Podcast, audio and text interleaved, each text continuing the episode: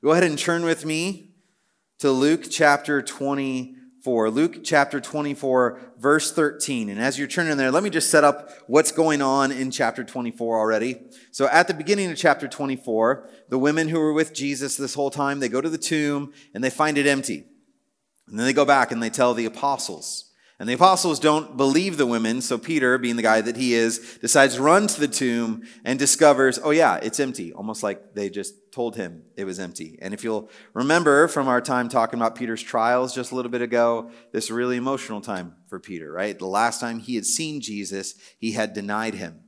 He had refused to even have been associated with him. He actually t- had taken vows that he didn't know him. So we see that all of that's wrapped up, and, we, and then we're sort of left on a cliffhanger, right? So Peter shows up, notices empty, and then all of a sudden in verse 13, we're not actually anywhere near the tomb at that moment. It, it says, as, as we pick it up right here, that we're actually following two disciples. And I'll tell you right before we read it, this is hands down my favorite passage in Luke. Just gonna let you know it's hands down my favorite passage, and I think you'll see why. But one of the reasons is the uh, they call it dramatic irony in it, and it's the thought that like you know Jesus knows who he is, and we as the readers we know who he is, but the whole passage they don't know who he is, and uh, so it's this little it's this really cool like inside thing as we read it. But anyway, I'm nerding out of it. Let's get into it. So verse 13, I'm going to read the entire passage. So follow along with me. That very day, so the day that he was resurrected, that very day, two of them were about uh, were going to a village named Emmaus, about seven miles from Jerusalem, and they were talking with each other about all these things that had happened. While they were talking and discussing together, Jesus himself drew near and went with them. But their eyes were kept from recognizing him, and he said to them, "What is this conversation that you are holding with each other as you walk?" And they stood still looking sad. Then one of them, named Cleopas, answered him, Are you the only visitor to Jerusalem who does not know the things that have happened here in these days? And he said to them, What things? And they said to him concerning Jesus of Nazareth, a man who was a prophet, mighty indeed in word before God and all the people, and how our chief priests and rulers delivered him up to be condemned to death and crucified him. But we had hoped that he was the one to redeem Israel. Yes, and besides all this, it is now the third day since these things happened. Moreover, some women of our company amazed us. They were at the tomb early in the morning, and when they did not find his body, they came back saying they had seen a vision of angels who said that he was alive. Some of those who were with us went to the tomb and found it just as the woman had said, but him they did not see. And he said to them, O foolish ones, and slow of heart to believe all the prophets have spoken. Was it not necessary that the Christ should suffer these things and enter into his glory? And beginning with Moses and all the prophets, he interpreted to them in all the scriptures the things concerning himself. So they drew near to the village to which they were going. He acted as if he was going farther, but they urged him strongly, saying, Stay with us, for it is toward evening, and the day is now far spent. So he went in and stayed with them. When he was at table with them, he took the bread and blessed it and broke it and gave it to them. And their eyes were opened, and they recognized him and he vanished from their sight. And they said to each other, Did not our hearts burn within us while he talked to us on the road, while he opened to us the scriptures? And they rose that same hour and returned to Jerusalem. And they found the eleven and those who were with them gathered together, saying, The Lord has risen indeed and has appeared to Simon. Then they told what had happened on the road and how he was known to them in the breaking of the bread. It's a really long passage, but all of it's important tonight. I guess all of it's important all the time, right? But tonight for this message, it's really important. So I told you that the, the message, uh, the title is He's Not Done. So let's go ahead and see why He's not done. And here's the first point He's not done because He still has questions to ask. Jesus' ministry is not over. His time on the earth is not even over because he still has some questions to ask. And one of the things that we highlighted in this entire series was Jesus' way of asking questions to expose what? He was asking questions time and time again to expose the heart of those that he was talking to and reveal the wrong thinking that they had. Here's just two examples. If you remember Luke 14, 3, Jesus responded to the lawyers and Pharisees after like having a whole debate on the, the Sabbath as they were sort of watching him and he asked them, Is it lawful to heal on the Sabbath or not? Like he asked this question and they remained silent. Luke 18 41. What do you want me to do? Jesus says. And he asked that to a man that was literally begging, Lord, have mercy on me and heal me. But Jesus still asked the question for the man to answer, Lord, let me recover my sight. That's just a couple, couple spots for you. Just to remind you that Jesus asks questions even when he already knows the answer. Jesus asks questions because of what it says about the person he's talking to, way more than it says about Jesus. He asks questions to turn the focus back on that person and reveal what's going on, and like I said, their heart and their mind. We saw that he did that before his death, time and time again, and here in this passage, we see that's what he's doing now. So let's let's look together. What are some of the questions that Jesus asked here? If you look at verse 17, and he said to them, What is this conversation that you are holding with each other as you walk? And they stood still looking sad. So he asked them that question. Verse 19, and he said to them, What things? What, what, what things are going on in Jerusalem? And they said, Jesus of Nazareth, you know, the man that was a prophet, mighty indeed. Like, guys, he's asking these questions, but he knows the answer. Duh, right? We know he knows what happened in Jerusalem three days ago. We know that he knows there's an empty tomb because he's the one that walked out of it. We know that he knows the answer because even before he died, he was able to tell people what they were thinking. Remember that? The times he was able to turn to somebody and tell them what they were thinking and prophesy about what was going to happen before it ever did. So Jesus is asking these questions to answers that he already knows. And why is he doing it? said it twice already, say it a third time to expose hearts and to reveal incorrect thinking. To expose hearts and reveal incorrect thinking. That's what he does to these disciples. He asks questions because he wants to reveal that doubt that is in their heart and the lack of understanding they have about it. Look, look back at it here. And, and he said to them, What things? And, and what did they say in response to him? They said, Concerning Jesus of Nazareth. And then what do they call him?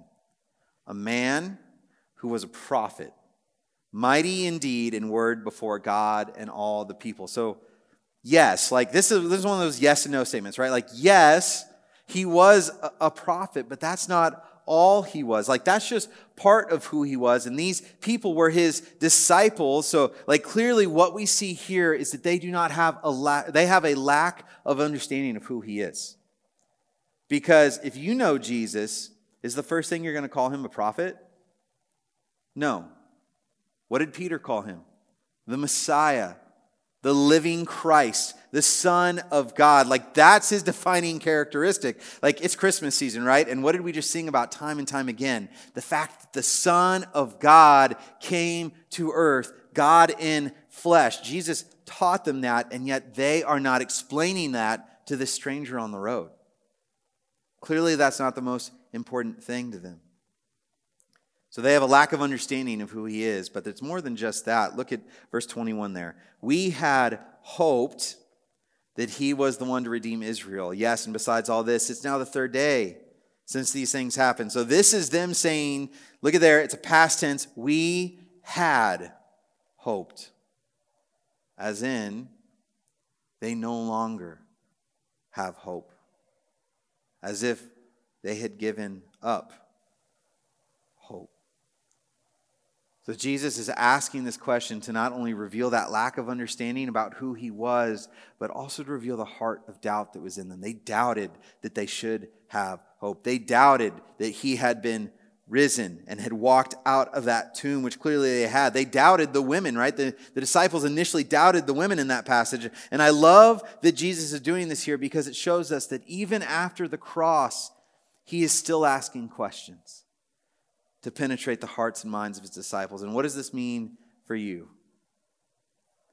It means that he's still asking you questions. He's still speaking to you. That's his character. That's his way as a teacher, as a shepherd. He's still revealing doubts that are in our hearts. He's still revealing the ways that we misunderstand him. Like, and how does he do that? How does he do that? He does it through the church. He does it through his people. He does it through his word. He does it through the spirit. So, what is Jesus asking you? That's the point of application. Like, what is he asking you? Where are there areas in your life that you doubt him, that you do not place your hope in him? Where are areas in your life that you misunderstand him?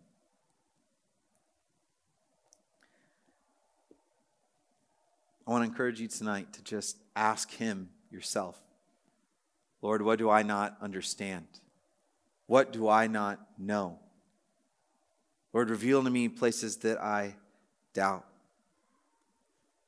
And I say this because I, I, really, I would love for you at the end of this Gospel of Luke to take advantage of the fact that you have a Savior who's willing to do this. He's willing to expose the things that are amiss in your heart and mind. He wants to reveal those things because, like, praise God, like, you not only have a Savior that wants to do that, but you have a Savior who will patiently teach you the answer to those questions. He will patiently forgive you in your doubt and lack of hope in Him. And that brings us to our second point tonight. Like, Jesus wasn't done because He still has things to teach. He still has questions to ask here, and he still has things to teach. Like he is teaching these disciples things. So, what does he teach them? Let's look back at the passage again. And he said to them, This is verse 25, and he said to them, O foolish ones, and slow of heart to believe all that the prophets have spoken, was it not necessary that the Christ should suffer these things and enter into his glory? And beginning, this is the teaching, and beginning with Moses and all the prophets, he interpreted to them all the scriptures concerning himself. So, what did he teach? He taught them who the scriptures said he was. These verses are, another reason why this passage is just one of my favorite passages in the Bible and definitely my favorite passage in the, the Gospel of Luke because like can you just like just like put yourself there for a minute okay like walking alongside Jesus and Jesus essentially like let's walk and let's talk and let me literally do a Bible study with you this isn't one of those moments where Jesus is, is preaching. It's not the Sermon on the Mount. It's not him uh, rebuking the Pharisees. This is an intimate moment in the Gospel of Luke where he's walking with two people that claim to follow him. And he's just explaining. One of the things we see here is after the cross, there's nothing hidden to them, there's nothing they have to wait on anymore. There's no cloud of mystery and shroud.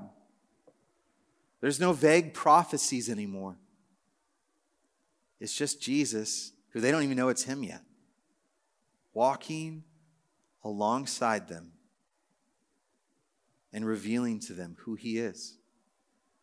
I mean, they didn't have they didn't have Bibles back then right? It's not like they were just like carrying it in their bag, pulled it out, and then started talking about it in their individual copies of scripture. So, like, you can imagine Jesus is walking down the road, no Bible, no scriptures, because those resided in synagogues and, and temples. And, and you got to imagine, he's like, Do you remember that time? You remember that time when Isaiah talked about the root of Jesse, that he would be born in Bethlehem? Do you remember that time that he said that he would be the son of David? Yeah, that was me. Of course, they don't know he's Jesus, right? So he's like, that was Jesus. He was the one, he was born in Bethlehem. He was going to be the one to save them. Or, hey, do you remember in Psalm 22, like this is 22, verse 14, it says, I'm poured out like water, all my, all my bones are out of joint, my heart is like wax, it's melted within my breast, my strength is dried up, my tongue sticks to my jaws, dogs encompass me, evildoers encircle me, Hey, do you remember that part in Psalm 22 that David says, They pierced my hands and feet? That they gloat over me, that they divide my garments among them and cast them for lots. You remember all of that that seems so confusing in Psalm 22? That was Jesus. The man that you followed, that was actually him.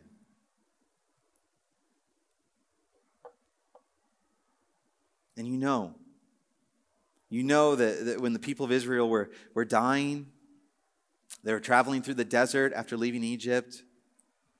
Remember that time Moses hung a bronze snake on a stick, and everybody who looked at it was saved and healed? and everybody who didn't would die.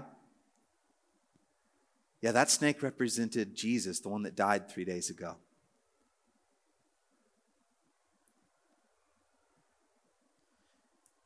Remember Moses? Remember how he said to sacrifice those lambs in the temple for sins, for God's people to atone for them? That was Jesus. Jesus was that lamb. You guys can imagine how all these things started to click for them. Things that we know, like we take this for granted, but these are things that Jesus had to teach them. Hey, now that the Son of God has died, here's all the things that this means. Here's all the things that you should know. And you can imagine just like how he was connecting all these dots and they walked for seven miles. Anyone have an idea how long it takes to walk seven miles with two other people beside you? I meant to look this up and I didn't, but just start thinking through that. Like, how long would it take for me to walk seven miles with somebody to a village? Like, that's how long they got to talk to him about this, right? So, what's the point of all this? This is getting really loud out there, is it not? Right? Does anyone else can? Yeah, sorry. Jesus wants them, he wants to teach them what God commands, and he wants to teach them through his word. And he wants to use God's word to eliminate the doubt in their heart and correct the ways that they were misunderstanding him. So he asked the question, right? Asked the question to reveal what was going on in the heart, reveal what was going on in the mind, and then he uses God's word and the scriptures to correct what's going on in their heart and their mind. And they even say it, right? Look back at verse 32. What do they say was going on when he was teaching them? They say, Did not our hearts burn within us while he talked to us on the road and while he opened to us the scriptures. Like they're literally saying like my heart burned within me as he explained these things as he corrected my thinking as he renewed my hope. This is what he did. Jesus isn't done because he still had questions to ask. He still had things to teach. And most importantly he still had lives to save. Jesus still has lives to save in this. So, on top of them asking these questions and him teaching them lessons, like, why is Christ there? What's, what's the purpose? Like, why include this story why would Jesus transport himself from the tomb and then all of a sudden be on this road and spend that much time walking with these two disciples and then to sit down to dinner with them and break bread with them? Like, what is the purpose of this besides just like teaching them things? It's to save them. Look back at verse 30.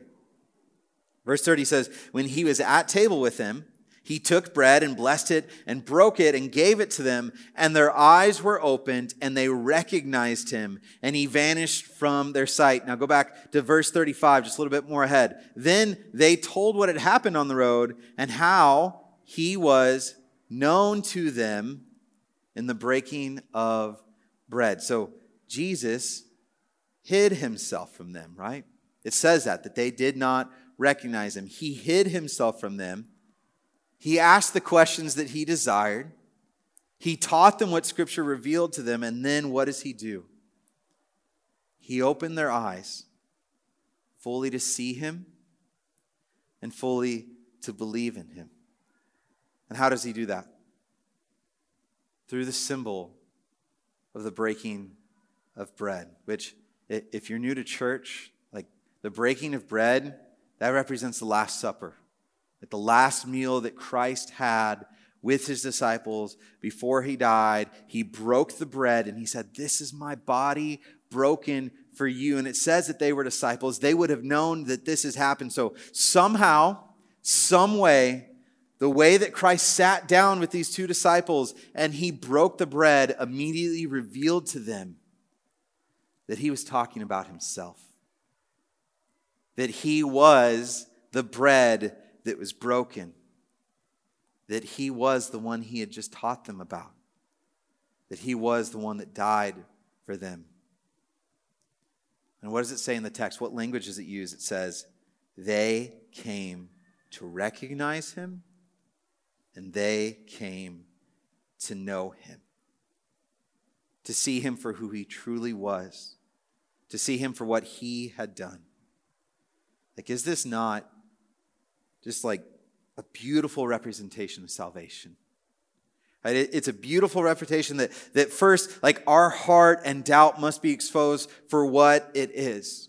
Like we need to see our doubt and our misunderstanding of who Jesus is. And then we see that scripture, whether it's read or it's preached, tells us about who Christ is. And then we come to fully recognize Christ when we look upon his body and when we understand what he did for us, that he died for us. Like you can't get a stronger representation of the gospel and how people come to know it than that. And what does this show us? That shows us that Christ wasn't done at the cross.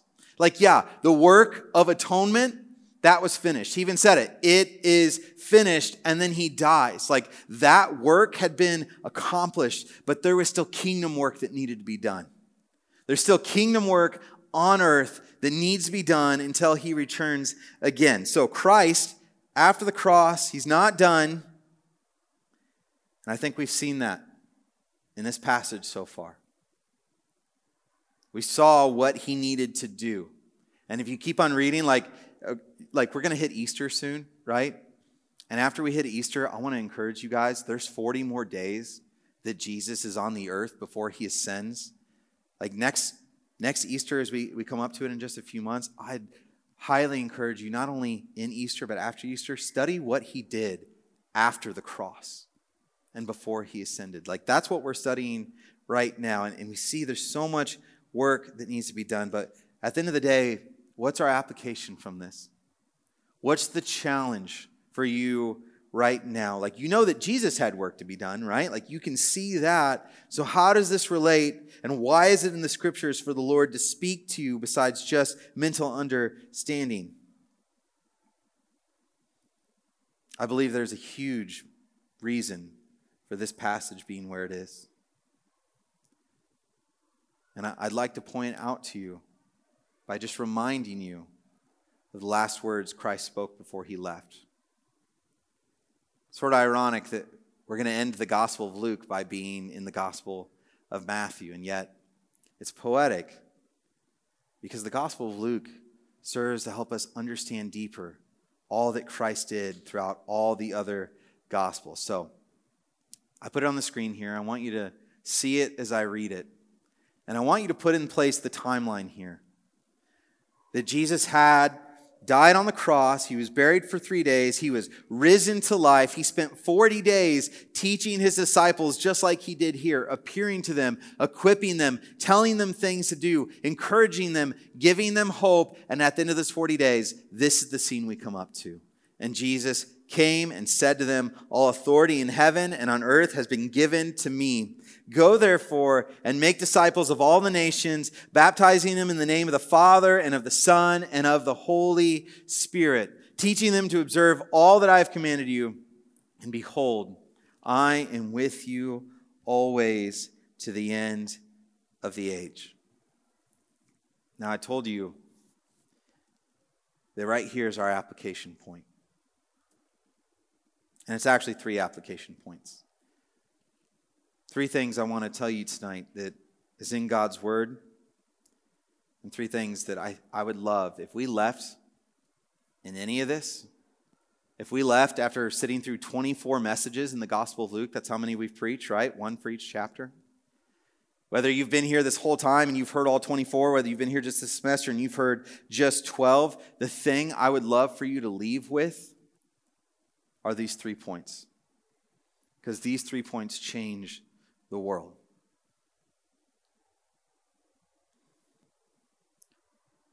Christ not only had work to do, but he gave us work to do.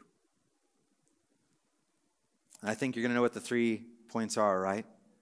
The three points are we still have questions to ask, we still have things to teach, and we still have lives to save.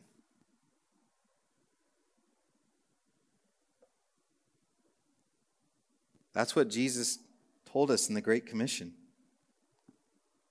Go, therefore, and make disciples of all nations, baptizing them in the name of the Father and of the Son and of the Holy Spirit, teaching them, you see that, teaching them to observe all that I have commanded you. Guys, what kind of questions did Jesus ask? I said it like three times already, right? What kind of questions did he ask? He asked questions that exposed hearts and revealed misunderstanding of who he was. And now that charge has been given to us. He has told us to tell the world who He is, to follow after Him, to be disciples of Christ, and to ask the questions of people around us to expose their misunderstanding of who He is, to expose what they think about Him, to expose the heart that they do not have or that they do have for him. And it and he gave us not only the mission of being in relationship enough to ask those questions with people, but he gave us that mission to also teach them. It says it right there, right? Teaching them to observe all that I have commanded you. Like that has now been given to us. Like we still have questions to ask and we still have things to teach. That's our job now is to not only be in people's lives in a way that we can ask them the questions to reveal what they think about Christ, but then we can teach them who Christ is. We can teach them what he commanded. We can teach them what he desired. And what's the first part of that statement? Make disciples of all nations baptizing them. Guys, you don't get baptized unless you believe. That's how it works. You come to faith, you believe in Christ, and then you're baptized. Christ can't tell us to baptize the nations unless that also means that we bring them to know Christ, that we show them who He is. So when I say like we still have lives to save, I don't mean that the power is in us. I don't mean that we cause their salvation. I mean that it's our duty to let them know that Christ saves them. It's our duty to preach it to the nations, to go out therefore and make disciples and baptize them and teach them all that God has commanded. Like we have those questions to ask, we have those things to teach, and we have work to be done and that's what this ministry's been built on. And that's what this ministry needs to continue to be built on. We just spent 24 nights in the Gospel of Luke. And guys, it will be for nothing if we don't go out and share it.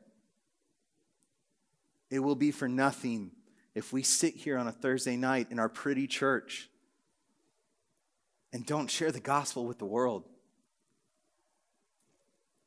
The gospel doesn't stop in us, it goes through us to the next person. Christ didn't just die, raise, and then ascend. He died, he was raised, and then he spent 40 days telling us what to do about it. And we need to do that. And so, the encouragement for tonight and the point of application is if, as you read Christ on the road to Emmaus, to take up that challenge. Some of you are going home to your families for Christmas. What amazing opportunities to share Christ. What amazing, I mean, we're talking about asking questions, right? What better time to ask questions about who Jesus is than one of the only times in America that we all think about Christ and his birth. How easy to ask somebody what they think about Christ and the birth, to ask them the questions that reveal their hearts and reveal their minds. A better way to be in relationship to teach and to do the work of seeing Christ save lives. And also, it's an encouragement that many of you are going to leave. This is our last official teaching night for the semester. But you're going to be back. You have friends that are not here tonight. You have people you know that you've never had a conversation with about Jesus. And I want to press into you tonight. Change that. Don't just sit here in your own salvation and hoard it to yourself. I want to encourage you to share it with those around you. I would love to see more people come here, not to increase our numbers, but just as physical proof that we're sharing the gospel with people and they're coming to faith. Just as evidence that we're serious about what we do here. And if not this church, then other churches. But just share the gospel. Remember, you have questions to ask, things to teach, lives to save. Let me pray. Father, thank you so much for your word. Thank you for who you are. Jesus, thank you for your death on the cross. Thank you for conquering death after those three days, Lord. Thank you for being raised that we may be raised alongside you. And Lord, thank you for your graciousness to continue to teach us even after you have already accomplished the work. Thank you for your graciousness and love and patience towards us to, to teach your disciples who had been with you the entire time still who you were and to remind them once again what you had taught. Thank you for all those things. Lord, I ask that you help us to take this seriously. And I praise you once again for all that you wrote in the Gospel of Luke. Father, help us to cherish the time that we spent over the last couple years in this gospel. And would you bless our time as we dive into our series next semester? It's in Jesus' name that I pray. Amen.